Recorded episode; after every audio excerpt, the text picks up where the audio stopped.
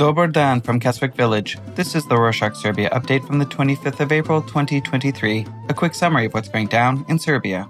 On Tuesday, the 18th, Kosovo and Serbia attended a meeting in Ohrid, North Macedonia. There, they established a joint monitoring committee which will oversee the process of implementation of the Franco German proposal. As the EU announced, the committee will meet in Brussels on a regular basis. The chair of the committee will be Miroslav Lajcak, the EU special representative for the Belgrade Pristina dialogue. Kosovo and Serbia are due to meet again on the 2nd of May in order to arrange the terms of reference for the committee.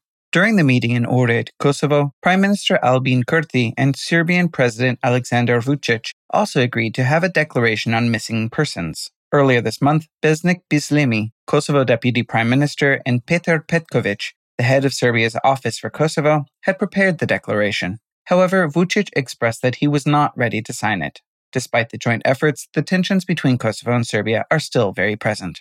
On Wednesday, the 19th, President Vucic attended a discussion with Tobias Billström, the Swedish foreign minister, in order to talk about the relations between Belgrade and Pristina. Vucic emphasized that the EU expects that Serbia implements all provisions of the agreement reached in Ohrid. He expressed his readiness to fulfill that expectation. However, he added that Serbia will not support Kosovo's membership in the UN. Vucic also said that this should not surprise Kosovo since Serbia informed all the participants in the negotiations process about this months ago.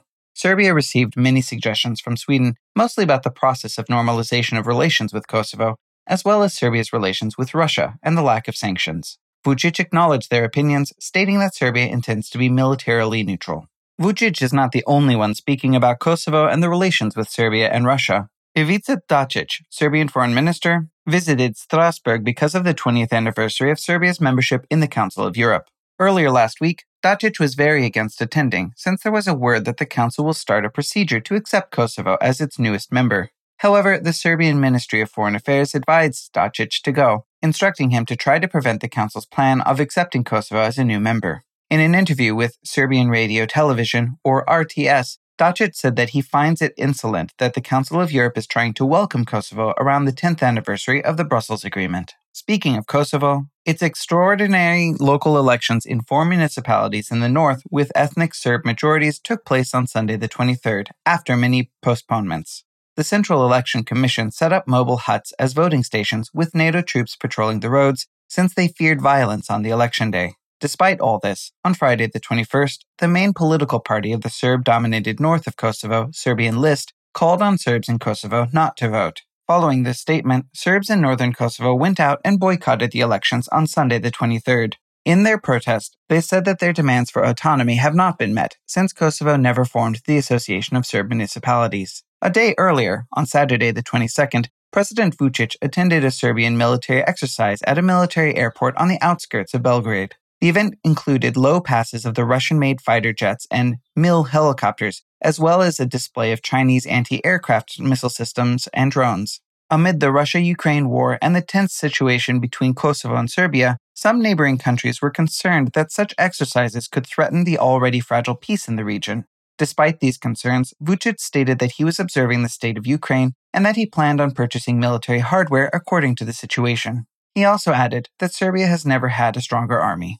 Since we mentioned the Russia Ukraine war, earlier this month, Borko Stefanovic, minister of the opposition parliamentary group United, submitted a proposal to the government for a resolution which proposes that Serbia imposes sanctions on Russia. The resolution also foresees that Serbia harmonizes its foreign policy with the EU. However, on Monday, the 24th, at the session of the parliamentary committee, the majority of ministers refused to vote in its favor. One member of the ruling party, the Serbian Progressive Party, or SNS, explained that he was against sanctioning Russia because of its traditional bonds with Serbia. Another member said that sanctioning Russia would lead to no real improvement and would cause only damage. On Thursday, the 20th, Vucic announced that he will be stepping down as president of the SNS on the 27th of May. He said that he will remain a member of SNS, but that he will also work on forming the People's Movement for Serbia, a new movement which he will lead. When Vucic first announced that he was forming the People's Movement for Serbia, Many assume that his intentions were to rebrand in order to hide from all the controversies he is tied to. Some of them include the corruption within the government and the lack of free media. Many opposition members also challenged his legitimacy. Vucic stated that he will be president as long as the people want him to, adding that if people think of him as a traitor or a thief, he will resign. The patriarch of the Serbian Orthodox Church recently condemned gender equality and feminism, saying that gender sensitive language goes against family values. This statement sparked a lot of criticism, mainly from women. Brankica Jankovic, Commissioner for the Protection of Equality, stated that the issue of gender sensitive language is not one that the Church should resolve.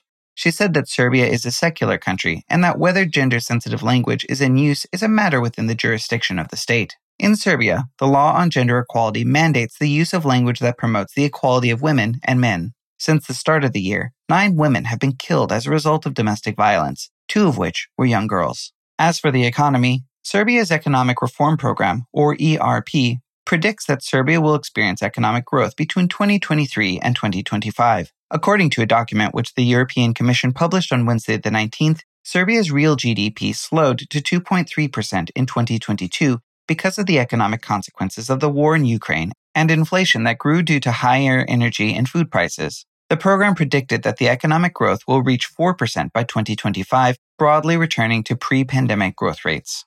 In some ecological news, the state owned Electric Power Industry of Serbia, or EPS, secured a $300 million loan from the European Bank for Reconstruction and Development, which obliges Serbia to decarbonize and shut down thermal power plants. Currently, Serbia doesn't have any decarbonization and coal phase out targets in its laws and strategies set. However, since it signed the Sofia Declaration on the Green Agenda for the Western Balkans, it has committed itself to work towards making Europe climate neutral by 2050. The main goal for Serbia is to completely phase out coal as soon as possible and to prepare a plan to shut down coal power plants. Speaking of the environment, one of the largest national cleaning campaigns took place on Saturday, the 22nd, which gathered many organizations and citizens in an attempt to clean as many public areas as possible. The aim of the campaign was to draw the attention of the public and to raise awareness about the problems of waste disposal in Serbia.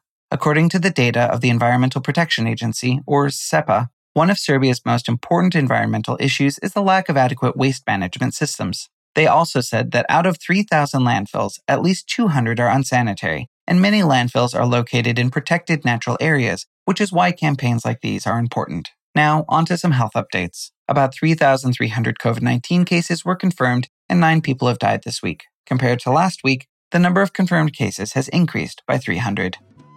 And that's it for this week. Remember, you can buy our 100% unbleached organic cotton, grown and ginned in Texas, spun and knit in the Carolinas, sewn and printed in Missouri t shirts. The most environmentally friendly t shirt you'll own. To get one, check the link in the show notes. To dali z Bogom!